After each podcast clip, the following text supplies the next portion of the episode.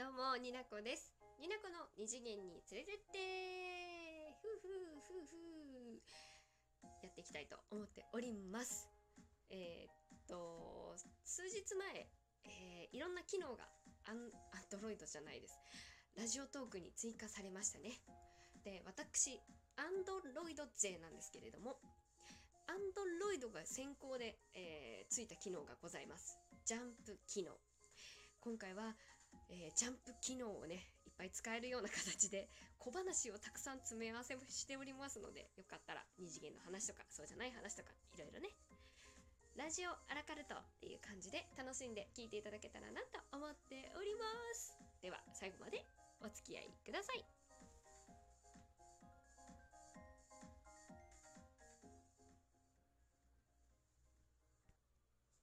ちょっとだけ大きい音が鳴るかもしれないよ。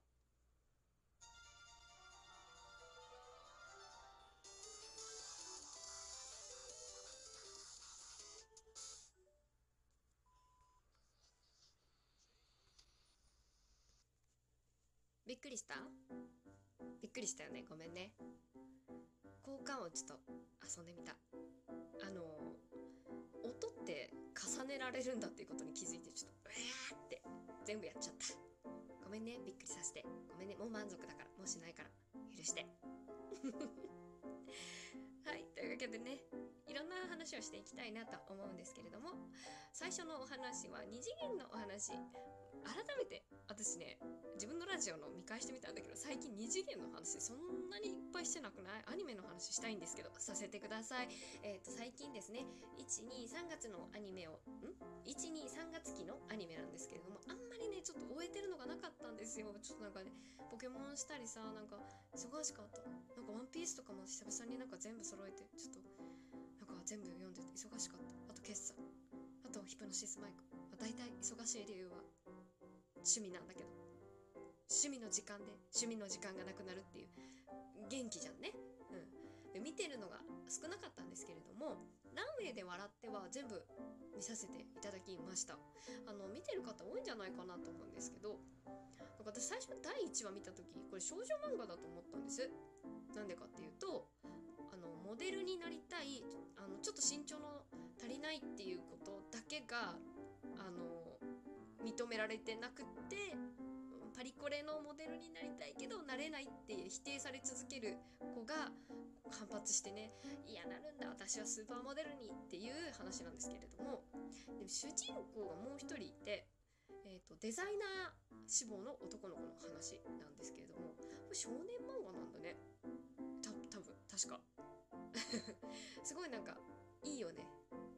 男だからこの職業女だからこのこの職業少年漫画だからこの題材はなしみたいなさそういうのがなくなっているというか多様性が受け入れられている時代だなっていうのをめちゃくちゃ感じる作品だったなって私は思ってます。とても好きな作品です。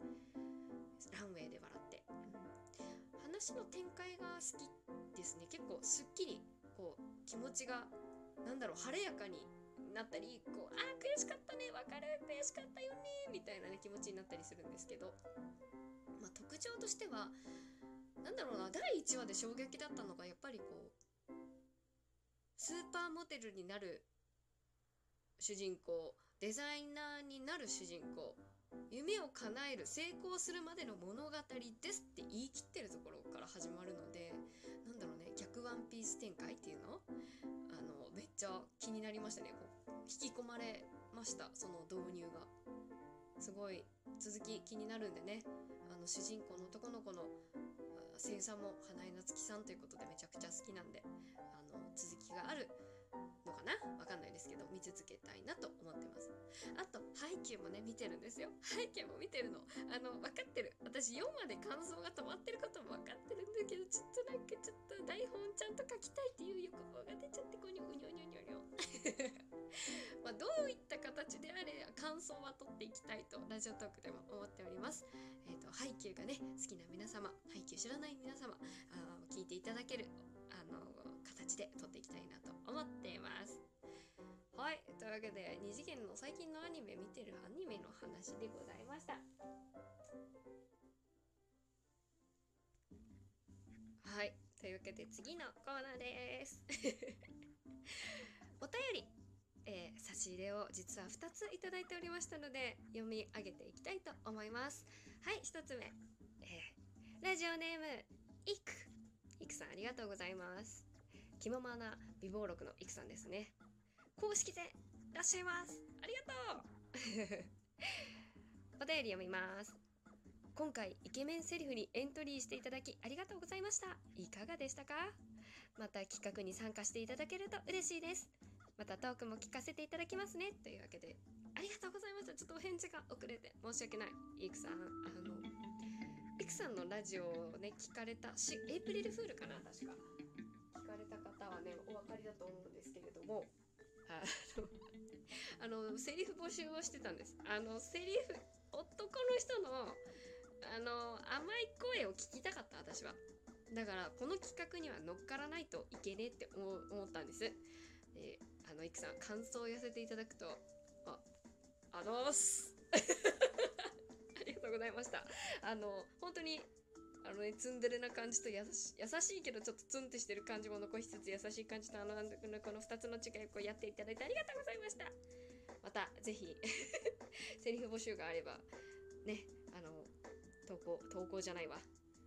リプでも DM でもあのっていきたいと思います。もう差し入れなんて本当に良かったのにありがとうございました。というわけでいくさんのお差し入れでした。ありがとうございました。もう一件。えー、これはちょっとねちょっとあの審議物審議物じゃない。ラジオネーム先輩と後輩の日野翔平並みにモテる方。はい。日野翔平日野翔平を出してくる感じがね、あれなんですけど。あれ、日野翔平ってさ、すげえモテモテのさ、昭和の人でしょ確か。あんな日野翔平分かっちゃったな。なんかやだな。なんか、あれ？俺違う。日野翔平って、あれ？戦隊ものの人？